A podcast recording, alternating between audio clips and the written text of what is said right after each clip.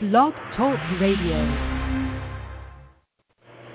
Welcome to Decision New York 2018. My name is Rich Lee. I'm an associate professor at St. Bonaventure University, and this is the third in our podcast um, featuring students from an honors class studying um, New York's 2018 gubernatorial election. For today's podcast, I'm joined by Jeancarlos Aponte, Samantha Garretson, Isabelle LaBarbera, and Jaya Manjunath. Thank you all for joining me. And um, going to um, talk about one of the issues predominantly today. And um, Quinnipiac University did a poll which came out on October 18th.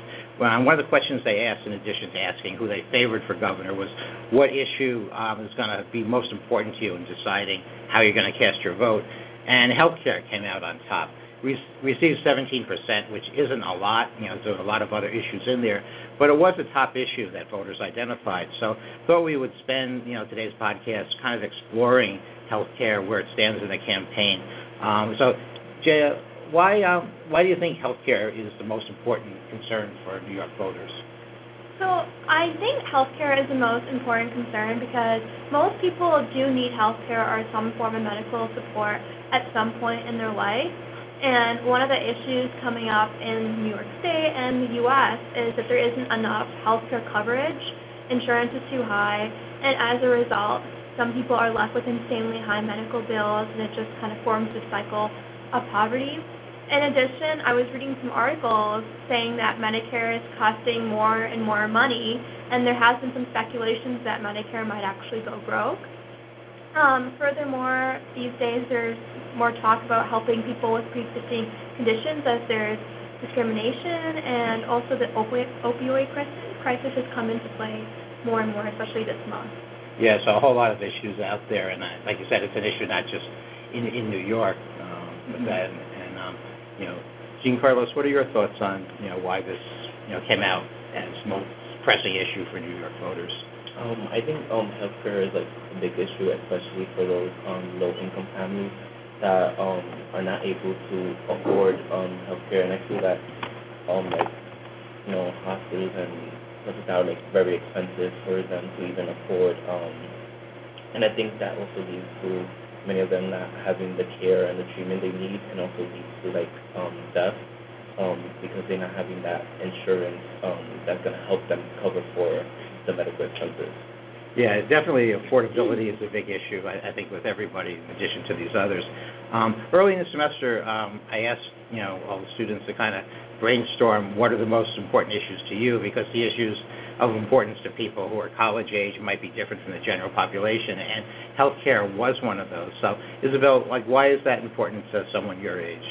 Um, I would say that healthcare is extremely important to someone my age, especially being a woman because I know recently there have been a lot of lots of talk about reproductive rights and affordable birth control, safe abortion, and I think that in this day and age, equal rights and equal protection of those rights under health care should be mandated. Okay, and Sam, what do you think? Yeah, going going off of that, I think women's health is not only an issue politically right now, but it's like a social movement. Over you see it over social media all the time now. And going um, in a different direction, mental health was another one of the issues we were talking about as a class that was important to us.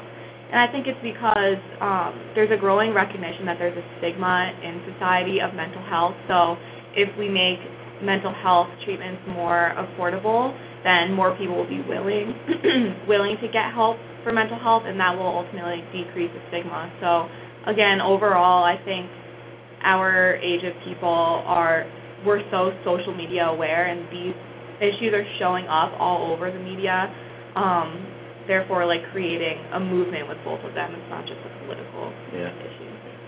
Um, and yeah the question just um, listed a bunch of topics and one just said healthcare and as we've seen from our discussion so far there's so many different facets of healthcare that are important to people. Um, what are the candidates you know talking about in terms of healthcare Go ahead, Jake. Okay. Um, so for like Andrew Cuomo, he really um, believes in um, the Affordable Care Act. So he wants um, health care for everyone because he believes it's a right and not a privilege. And that, um, and then um, Molinaro, he's trying to like um, veto it if he does become governor. Um, because right now healthcare is like a privatized and it's like controlled by other businesses. So he doesn't believe Molinaro doesn't believe that um a government a governor should um control the healthcare system.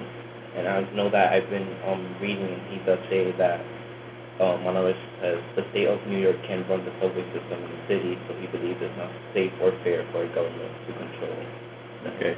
Gotcha. Where, where do you think the candidates fit in in terms of, you know, you know, getting it with your issues? Are, are they talking about the same issues that are concerned to you, Jaya?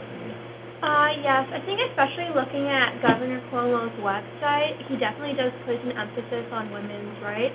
So, for example, he announced nearly $3 million in grants for breast cancer research. Also, he had implemented the most comprehensive paid family leave, and then the sexual assault policy, as well as um, limiting the wage gap. So I think he definitely, um, the issues he was focusing on also stood by what our class believed in. Um, on on top of that, there he had the hashtag combat heroin, so he's been working on combating heroin and opioid abuse as well as um, helping the homeless population.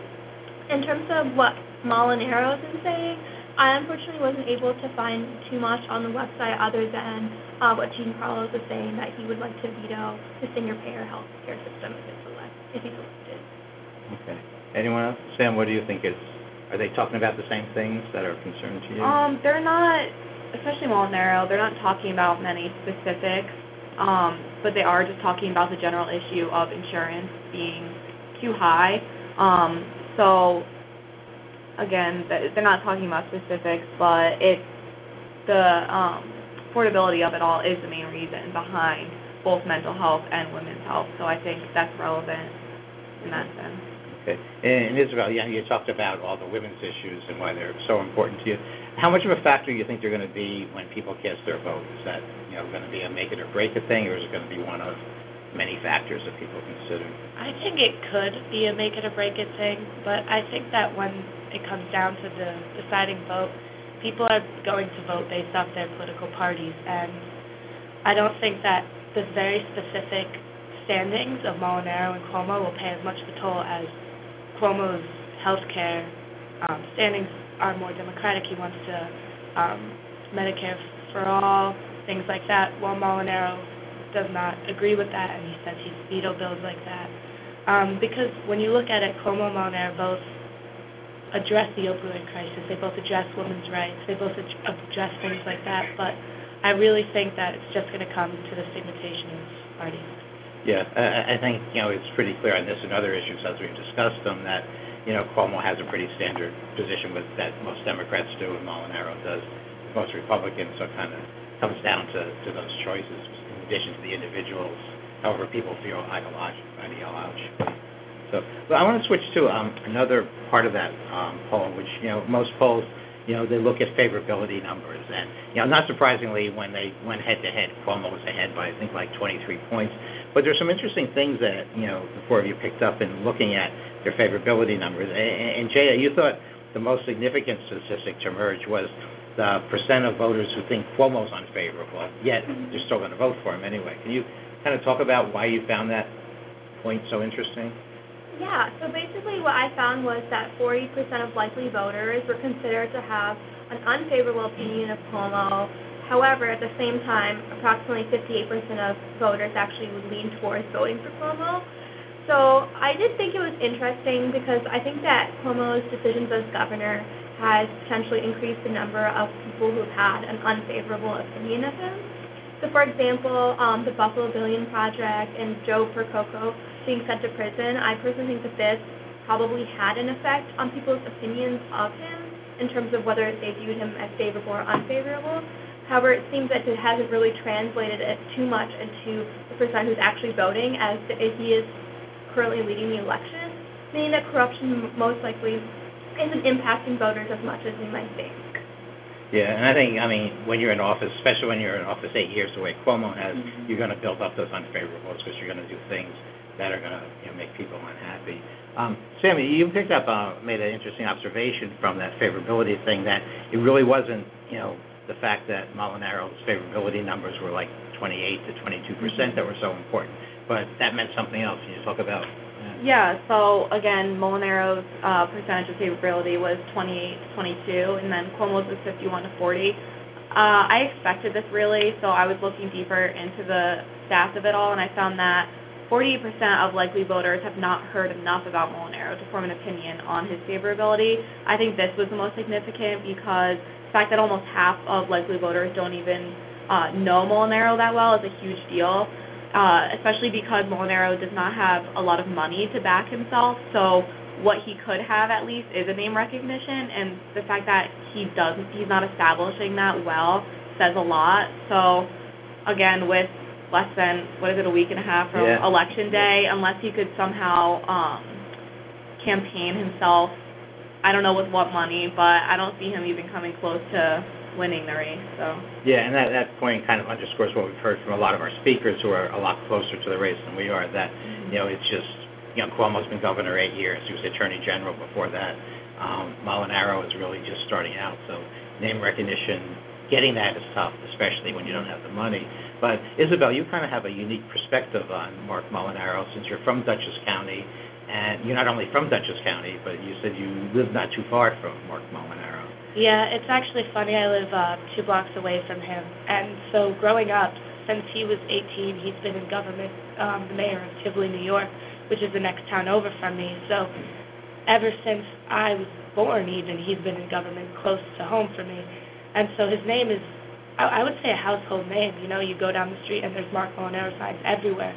I was home this weekend, and it was weird to come across two consecutive houses where one of them did not have a sign promoting him. Um, and so I just think it's interesting because, like in Dutchess County, it's a very rural county in New York, and um, his initiatives have improved the way of life. And coming from a very democratic family, even like my mother's an immigrant, my father's very democratic, and as a Republican, as a Republican, they haven't found many issues with him. They all they both support him.